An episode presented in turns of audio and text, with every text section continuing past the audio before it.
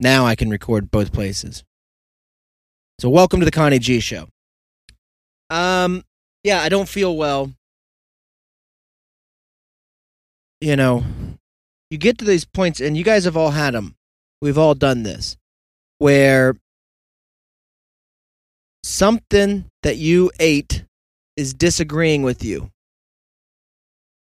Something that you ingested is disagreeing with you. But you eat so much bad stuff sometimes that it could be anything. I mean, it could be my fault. It could be yesterday, you know, I was craving buffalo wings and pizza, frozen pizza. And I know that's risky right now. I get it. There's a recall going on with half the damn frozen pizzas on the market right now. But I still went ahead and I risked it. So could be that. Could be the wings. I cooked them. You know, I tried to cook them in the oven. Then I tried to cook them. I was going to grill them, which I tried. But it was raining out, so the grill didn't work great. And then I was going to put them back in the oven, put them in the air fryer. They turned out okay, but it took about 14 different steps. And they're not even chicken wings. They were drumsticks because apparently there's a chicken wing shortage going on. So point is, it could be that. It could be, you know, I had a salad bar lunch today, and there was some questionable noodles I ate at it. So that's possible. Could just be the water. Whatever it is, it's... I don't know if you're like me, but every once in a while you have a feeling you might have an accident. That's how I feel. So I might have an accident. You know, wouldn't be the first time. That's why it's called an accident. I didn't make up the word. It's good to be here, though, back in the shed. You know, it was good to see Shannon today. We got a lot of interesting things to tell you guys about when we can, and I can't wait to tell you. It's a big day tomorrow for that. A little bit nervous about it, but not, you know, there's nothing I can really do about it, so there's no sense in getting super-duper nervous, but just ready to continue moving the ball down the court or moving the ball up the field or whatever the phrase is that you're supposed to say, you know, to prove that you are an adult in this life. So I'm working on those things. I didn't feel particularly great yesterday either. I did a lot of just a lot of thinking, and okay, I have a few notes, and I don't know how much I can get to.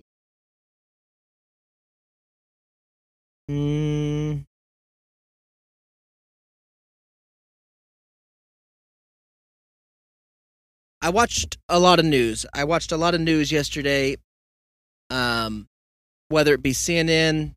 I finally got up on that Today Show. It's been a while since I revisited that. They're out of touch. You know, they don't know what's going on. But it seemed that everybody yesterday was talking about this, the rocket, the Artemis rocket that was going to... it wasn't taking anybody to the moon. It was a test flight to see if NASA can still make a rocket that can go into outer space and eventually get to the moon. And I guess that's the plan. They're wanting to take people to the moon. I don't know why. It's billions and billions of dollars that this thing is like over budget. And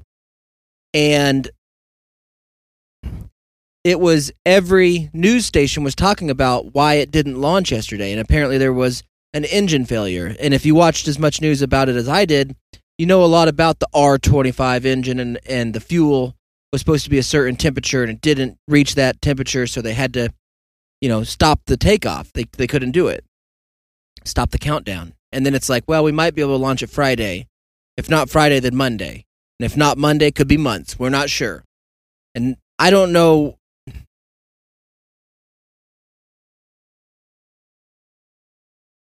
Testing something that cost billions of dollars to ultimately send something that cost billions of dollars up into space to go to a place that we've already been that we're not learning anything by doing seems kind of like a waste.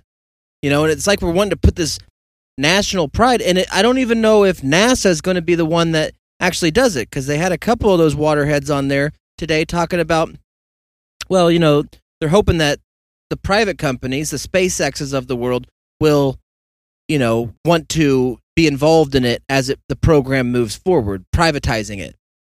It's like, guys, what you're doing has no impact. I mean, you're doing something. You can't just keep being like, yeah, we're going to build a rocket and go to outer space. We've done that, dude. Yeah, I think Elon Musk sent a car out there. So it's floating around. It's zipping around out there. When I say we, I mean the country. I've done none of it. I've built a rocket, I think, you know, or made something out of a 2-liter bottle one time, but I've never, you know, it shot up pretty good. And I was impressed, and that was fine. I was good. I was done. Because I told myself, well, what if I make one that goes further? And somebody around me was like, well, what are you going to do if it gets out there? And I'm like, I don't know, nothing. Then why would you do it? Just to see if I can do it. And that seems like what NASA does. You know, not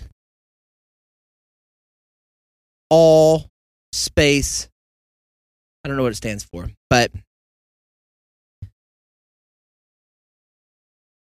to send a rocket that costs billions of dollars to have it come crashing down to start over again.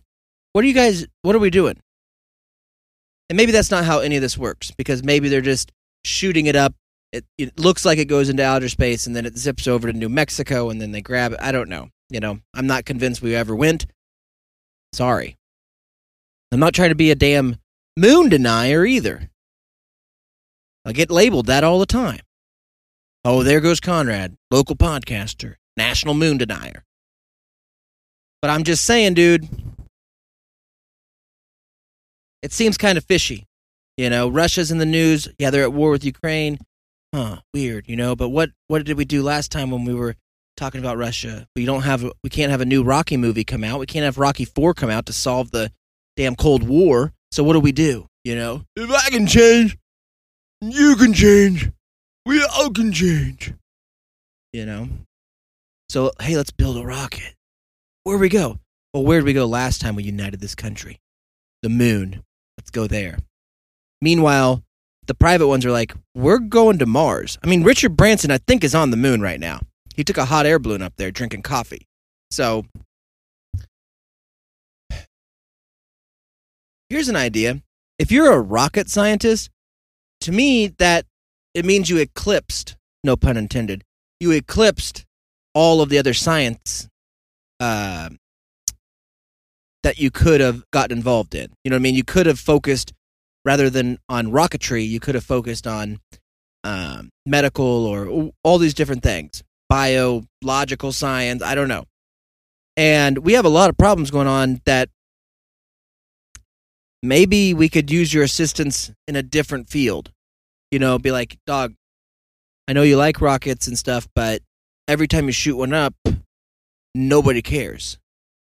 You know, nothing happens down here. Because we live on, I don't know if you know this, we live on Earth.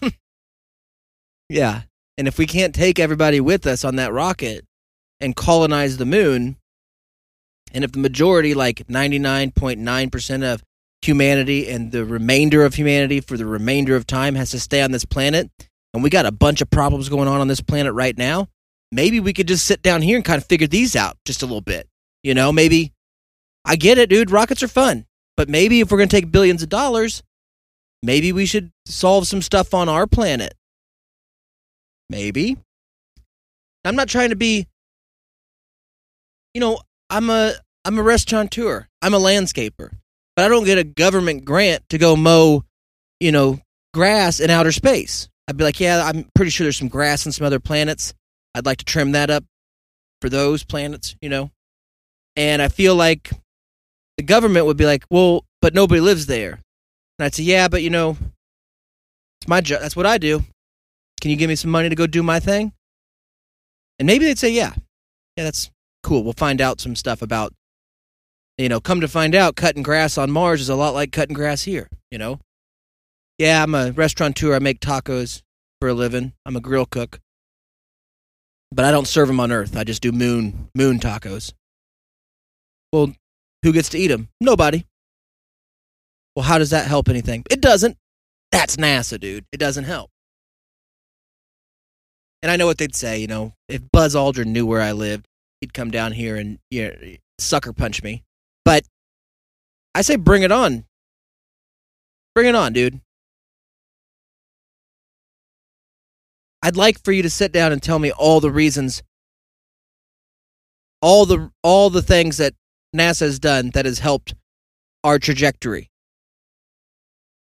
Because as far as I know, you know, we still using ships and trains to get all this packaging here, and then we put them on trucks and we drive a bunch of makeup kits and you know, freezer meals to people's houses, and that's what people do. The new cell phone, you got some new AirBuds, you know, whatever, ear pods, and freezer foods, and that's what people want. Put some stuff on my TV, so we need the satellites. So however you guys are doing that, stealing it from a different country, I don't know how you're making the TV shows, but keep it up, and then also, you know, make sure that I get my Simply Freshes, because I like to microwave my food, and then make sure, like, if I get a makeup kit or I want some AirBuds, I can get them, or maybe some new shoes. Free shipping. And that's America. That's America, dude, but that's not all of America. There's also Nebraska. I don't know if you guys have ever been to Nebraska. It is north of Kansas and south of South Dakota, right there in the middle there, kind of sandwiched. So if... I kind of picture like North Dakota being a piece of sourdough bread. North Dakota's sourdough bread, and then South Dakota is lettuce. Nebraska's the mayonnaise. Kansas is the ham. Oklahoma is the tomato. Maybe Kansas can be the bacon. Oklahoma can be the tomato, and Texas can be that bottom slice of bread. But there's a gentleman in Nebraska that was a pumpkin farmer. That was his life, dude. And that makes more sense than going to space. But he was a pumpkin farmer. And he wanted to grow a pumpkin that he could carve out, get inside, and then paddle it for miles. Some world record. Got the story here. So, if you're not hip to this knowledge, dude, sorry, but over the weekend, the Nebraska Cornhuskers went to Ireland to play football against the Northwestern, whatever they are, Grizzlies. I don't know what their mascot is, Northwestern. So they get there. They're supposed to win. I think they beat Northwestern by 50 points last year. And they're supposed to be a better team. They got some transfers. They've had a head coach, this Scott Frost guy, who looks like a mixture of John Cena and give me a good white flat top guy. Dolph Lundgren, I guess. You know, looks real Russian. And so they get to Ireland, they you know, wander around there, just a bunch of people, bunch of Nebraskans, big foreheads, wandering around Ireland trying to use cash, you know, but getting a real taste of the culture. A lot of these people probably have roots back there in Ireland, so that's cool.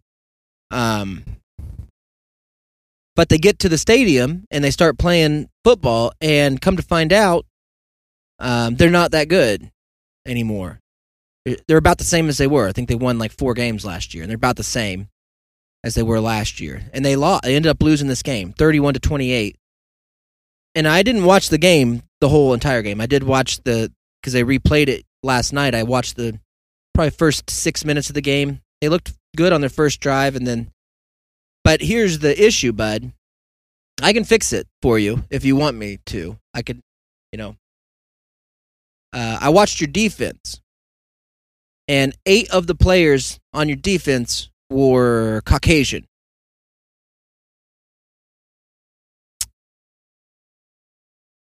That's the problem, guys.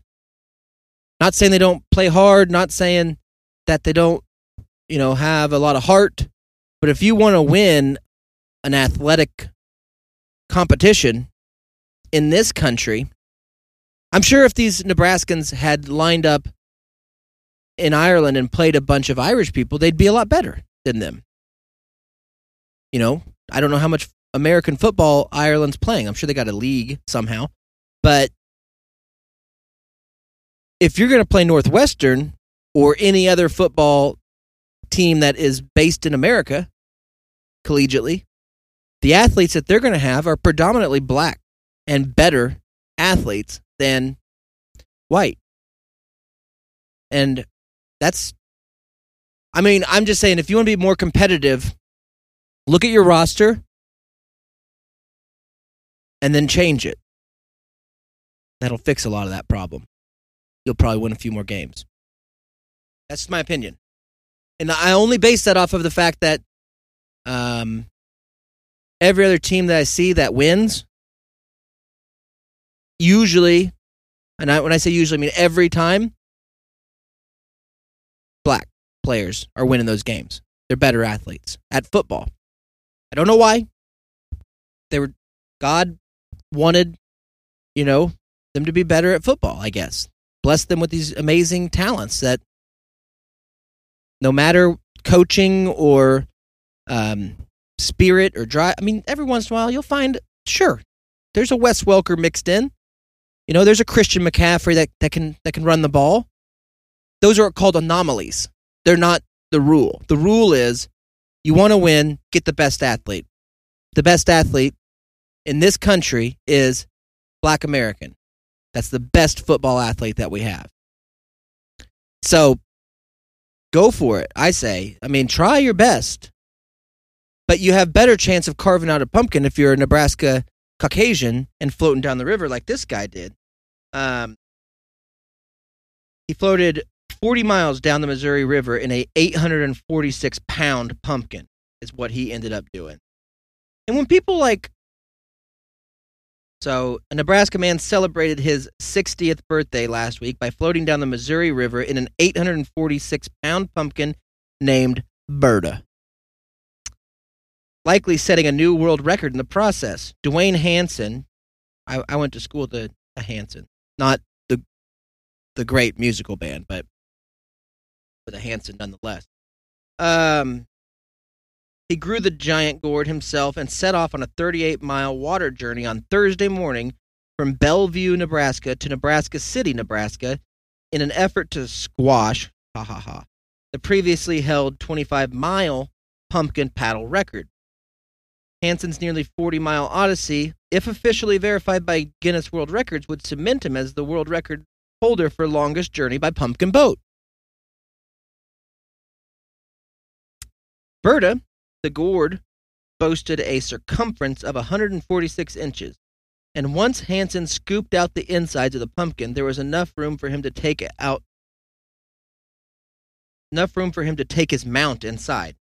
Officials with the city of Bellevue on Facebook announced Hansen's arrival in Nebraska City last week at the conclusion of his 11-hour trip. "Congratulations, Duane, for smashing the world record," the city wrote. "We are proud that you started this record-breaking 38-mile journey in Bellevue, and it's been fun to follow along."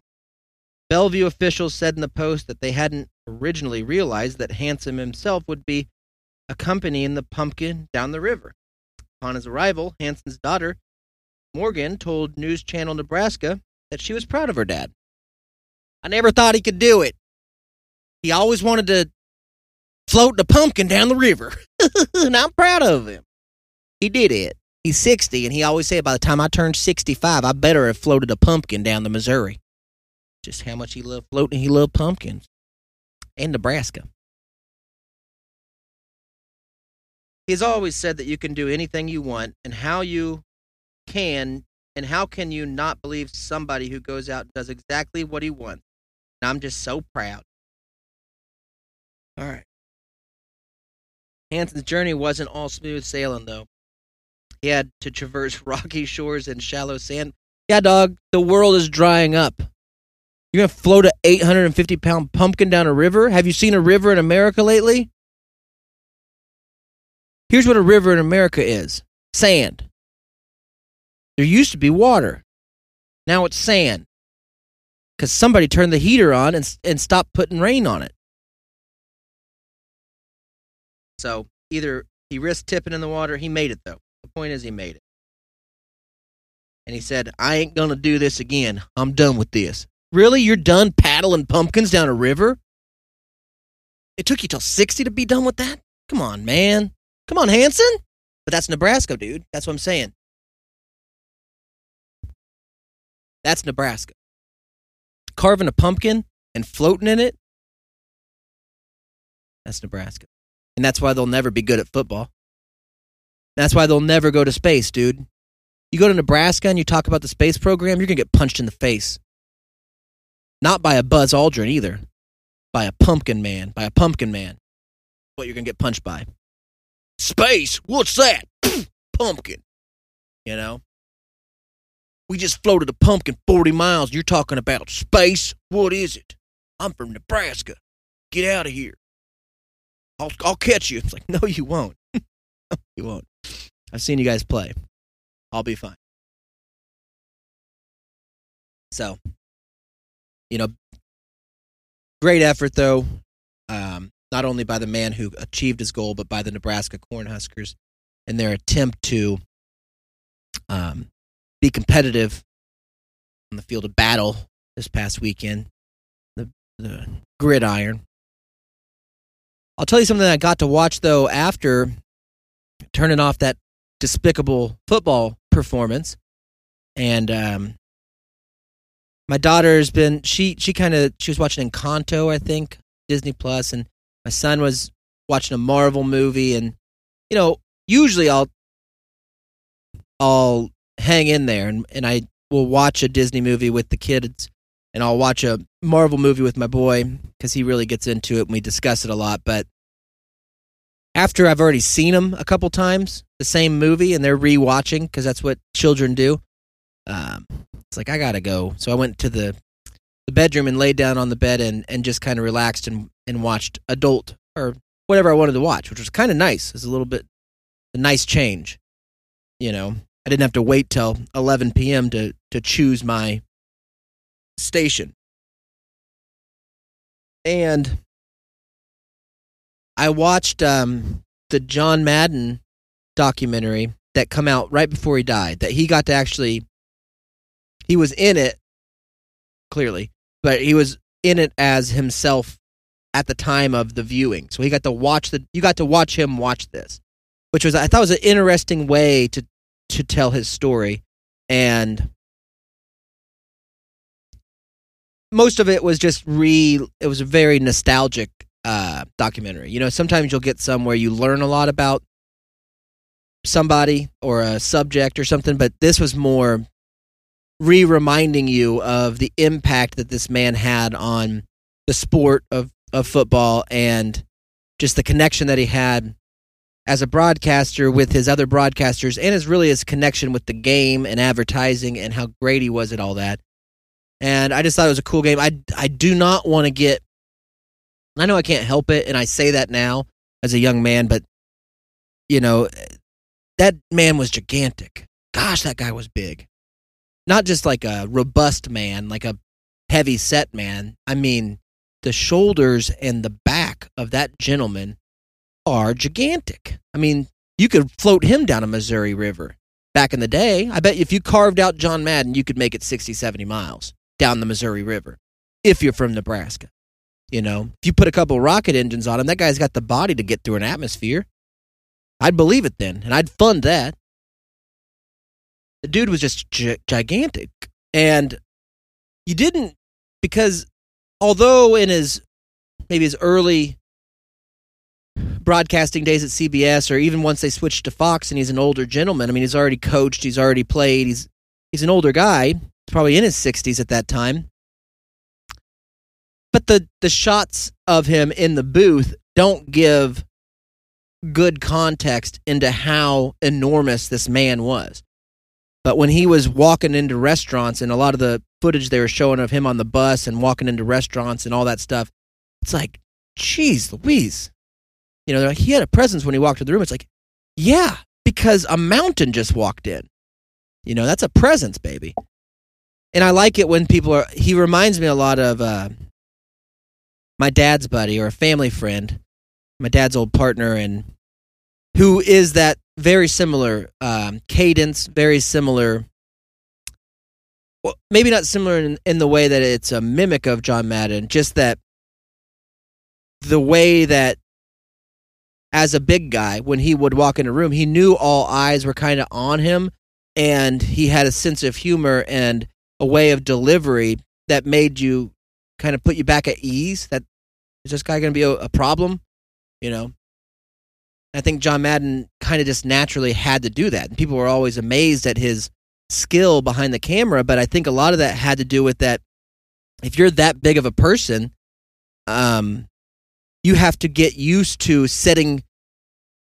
Everyone you meet is your audience when you're that big, because everyone's amazed that you exist as a giant that walks among earth. And so you have to have a way of speaking that makes them feel comfortable to be around you. And that's what he, you know, he did that his whole life and then used it in his broadcasting career and his friendships and stuff. And it was just, I thought it was a really good documentary. If you haven't watched it, it seems that they're replaying it here as the lead up to this new football season is happening. And I would recommend that you watch it. But another thing that, because here's what's great.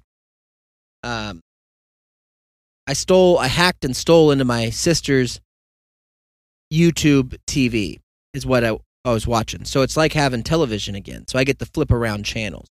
And I forget that was, speaking of nostalgia, that was my favorite thing to do when I had cable. There was a brief moment in my adult life where I lived at the Blumpkin in Hayesville, Kansas, and I'd bought it from my brother. My brother still lived there. It was like kind of this wild, you know, party house in the middle of the wrong side of the tracks, a tiny little hut that we redid. And anyways, at some point when I started getting more serious with my now wife, and she was staying over more, and we were going to buy the house and all that stuff, and probably have to kick out the roommates and be adults and all that stuff. But before we did that, I got AT&T UVerse TV, and I had it just in my room. It was mine, so I had cable in my room. I wasn't paying for the remainder of the house, and I had a window unit in my room, and I called it the Oasis. You know, and I had it all set up, you know, so if you came over to the house, sure, you're going to see some stuff you don't want to see. You know, you're going to see a passed out, probably adolescent person there that had been overserved. You're going to see some dishes and some stuff, maybe some rotting stuff. You know, they're going to have some smells when you walk in. That's going to happen. But come over to the Oasis. You know, if you walk into my room, it's like walking into a hotel room. Beautiful, beautiful, beautiful. Probably overselling it a bit. But I do remember, like, on rainy days or, you know, getting home from cutting grass all day, just clicking on that UVerse TV and just, never watching anything. That was so great. Just flicking channels. Like, what are you going to watch? I don't know. You know, I'm going to do this for about 2 hours and probably fall asleep. And that's what I would do. And I'd watch, like, 3 minutes of something. You know, get just the gist of it. And so I felt like I got to relive that yesterday a little bit. And it was fun. And when I get done doing this and I get these uploaded, I'm going to go do it tonight. That's going to happen. So one of the channels I stumbled on and only stayed for a minute, it was called, it's like French cooking. It's on some sort of cooking channel, but French cooking. I thought, well, these idiots don't know how to cook. Let's see what they're doing.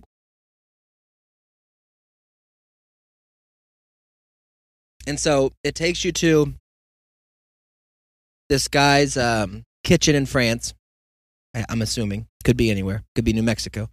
But he said it was a kitchen in France.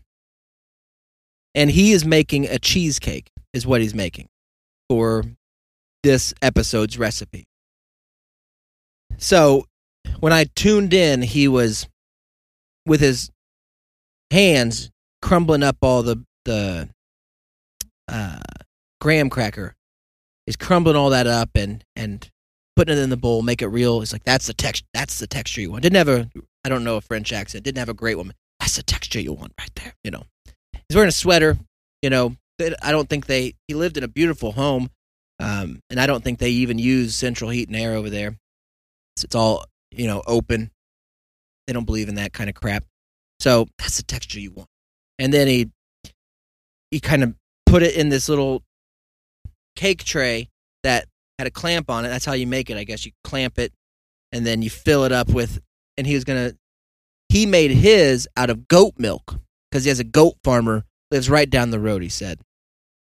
And so what the best part about this, I don't even know how you find it, but I hope you do, because it cuts to like, yeah, I could use cow's milk, and I love cheesecake with cow's milk, but I also like cheesecake with goat's milk. It's really, it gives it a different texture. I don't even know if I've had goat cheese, it's awful, but goat's milk, maybe it's not, I don't know. But maybe it's that's a French thing.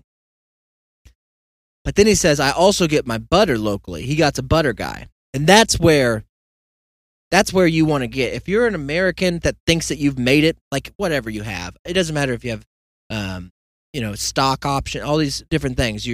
What your equity is, you know, how much liquid capital do you have? You know, people say this kind of crap. I don't know. All I know is if there's ever a day I got a butter guy, I've made it, dude. I'm Butterman, you know? And he's like, I get it. And they hadn't shown the butter yet. Like, I get all my butter from down the road, too. I've got a butter guy. And I thought, what's this guy doing? He opens up the fridge, and he pulls out this. It's not a stick of butter, dude. It is a pile. He got a pile of butter on a big tray, and he sets it down. He's like, so what you're going to want to do is you're going to just get this buttermilk. And you're only going to need about half a cup, he says. And when he said it, if you have ever got a stick of butter, right?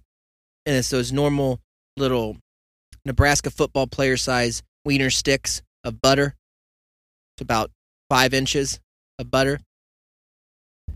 If you've ever read the little notes on it, it's got cup marks on that butter saying that this whole stick is 1 cup of butter.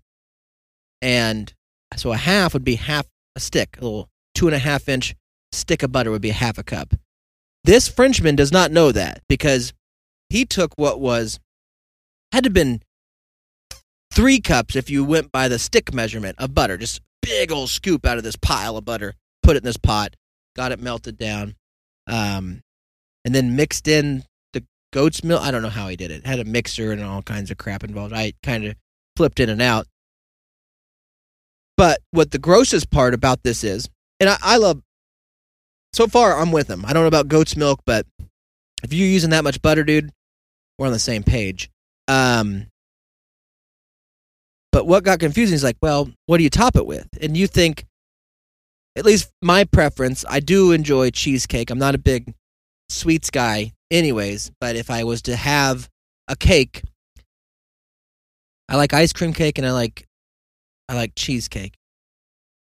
And maybe just a bite. I could do a bite of either. So I'm not the greatest guy to ask on this, but this guy, when I like mine, you know, you get the either nothing, plain, or maybe just a drizzle of like strawberry or a drizzle of raspberry. Not even the actual fruit. I don't like that on the cake. I like just the drizzle. You know, just enough to cut into the kind of the bitterness of the cheese part, you know? So he put his mold in the fridge. He's like, perfect, now I can work on the topping. And all I need is, I got it right here, figs, dude. He went figs with it. And I was like, my figger, what are you doing? And I'd never seen a fig. You know, I've seen fig Newtons, and I've talked about the figs on previous episodes, but he got the figs and he started cutting them up. And these things look like rotten, basically they're kind of, on the outside they look like rotten avocados or rotten plums.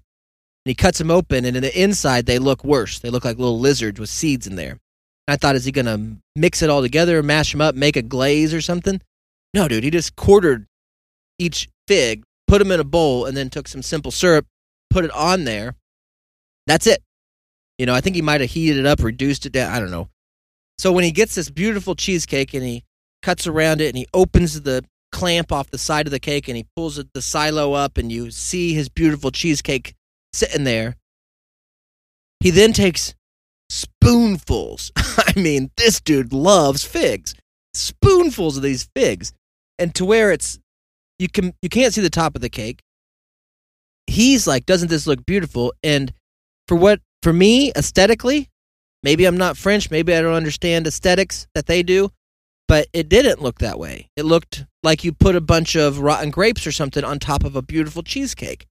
And at the end, he's like, then all I do is drizzle. I just drizzle some of that syrup on. You know, it's real figgy. It's like, dude, there's enough figs on there. But, okay, at this point, what does it matter? You've ruined this cake. He cuts it into fours. Okay, that's what he, because he had a real small silo thing. Cuts it into fours. And he's like, I'm going to take some down to, and he said the name. As if, as an audience, I should know who he's talking about. So he walks. I mean, they edited it. Like, they showed him leaving his castle and walking down a path. There's no cars in France, especially out in the country. And he's walking down. Eventually gets to railroad tracks. Walks across those. And then eventually gets to this woman's plantation and walks in. She's in the barn. You know, she's a goat milker, so it must be where he gets his milk from. And he's like, "Hey, Sandra, I made you a piece of cheesecake. Would you like to have some?" You know, hands her the plate.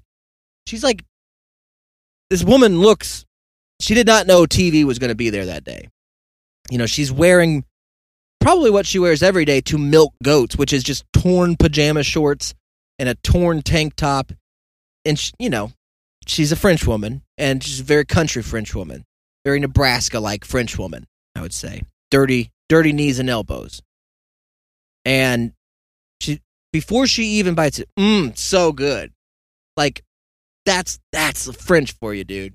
This guy walked 3 miles to carry you this fig-ruined cheesecake. But at least take a bite first. She did take a bite, and once she did, she's like, that actually is pretty good. It's like, yeah, you didn't have to be mean about it, you know. I didn't have to walk this 7 miles to bring it to you.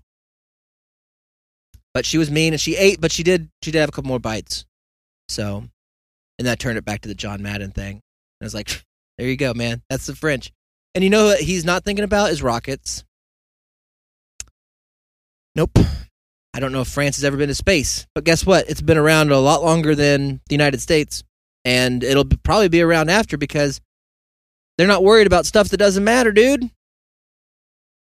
Wait a minute. What are we doing here? We're trying to get to the moon? Or what? Is there anything up there? Is there goats up there? Is there cheese up there? Is that thing made of cheese? Then I'm going. Is that moon made of cheese? You tell me that right now, because I'll go. But you're telling me it's made of dust? Then no, I'm not. I'm out. You can't breathe and it's made of dust? Why are we going? Just one observation. The only other thing is, dude, Serena Williams...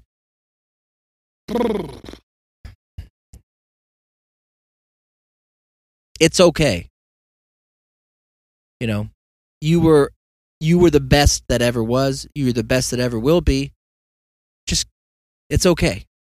You know, you can be done. You know, she is built a lot like John Madden.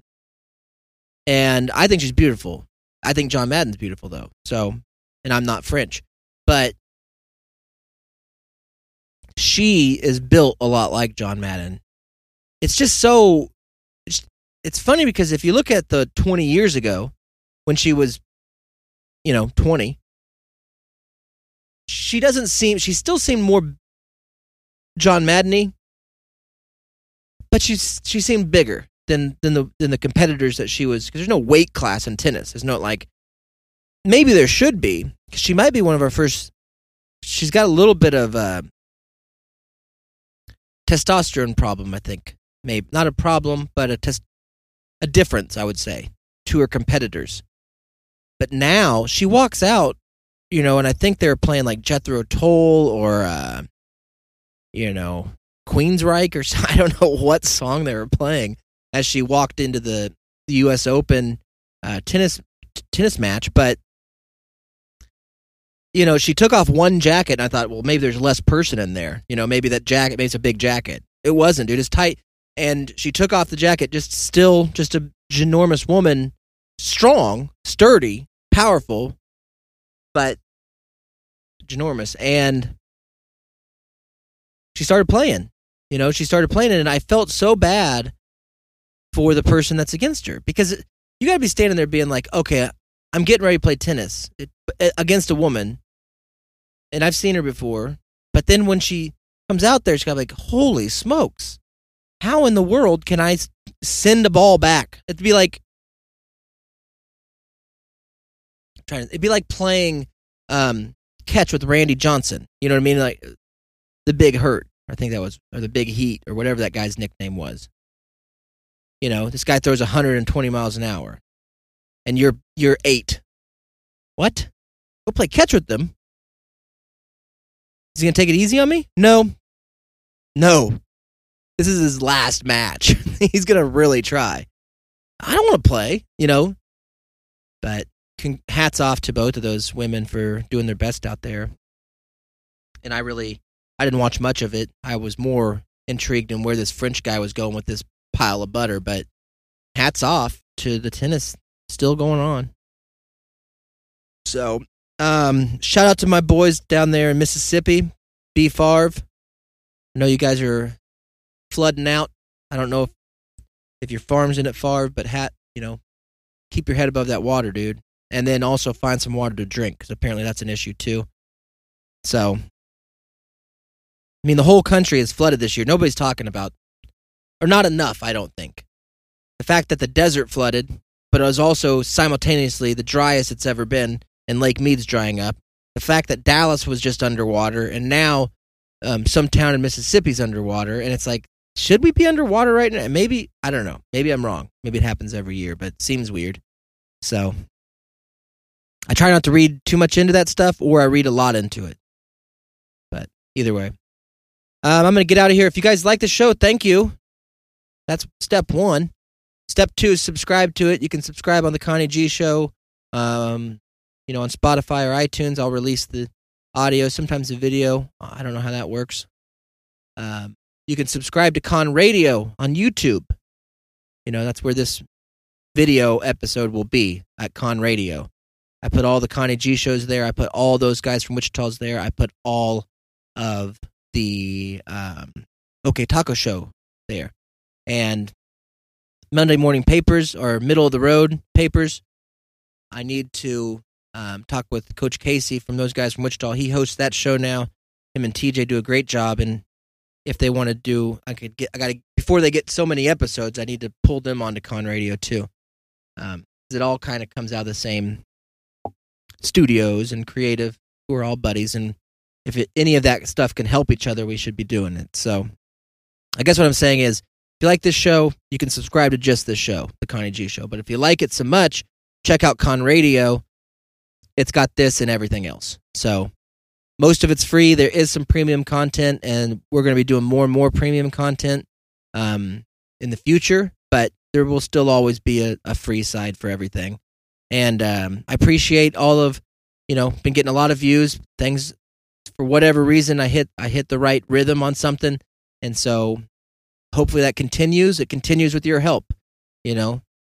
We don't have anybody. There's no, I can't look at a producer. No, it's me. You know, it's Casey when he's doing his show. It's, you know, me and Shannon when we're doing the OK Taco Show. There's no, maybe that shows, it probably shows.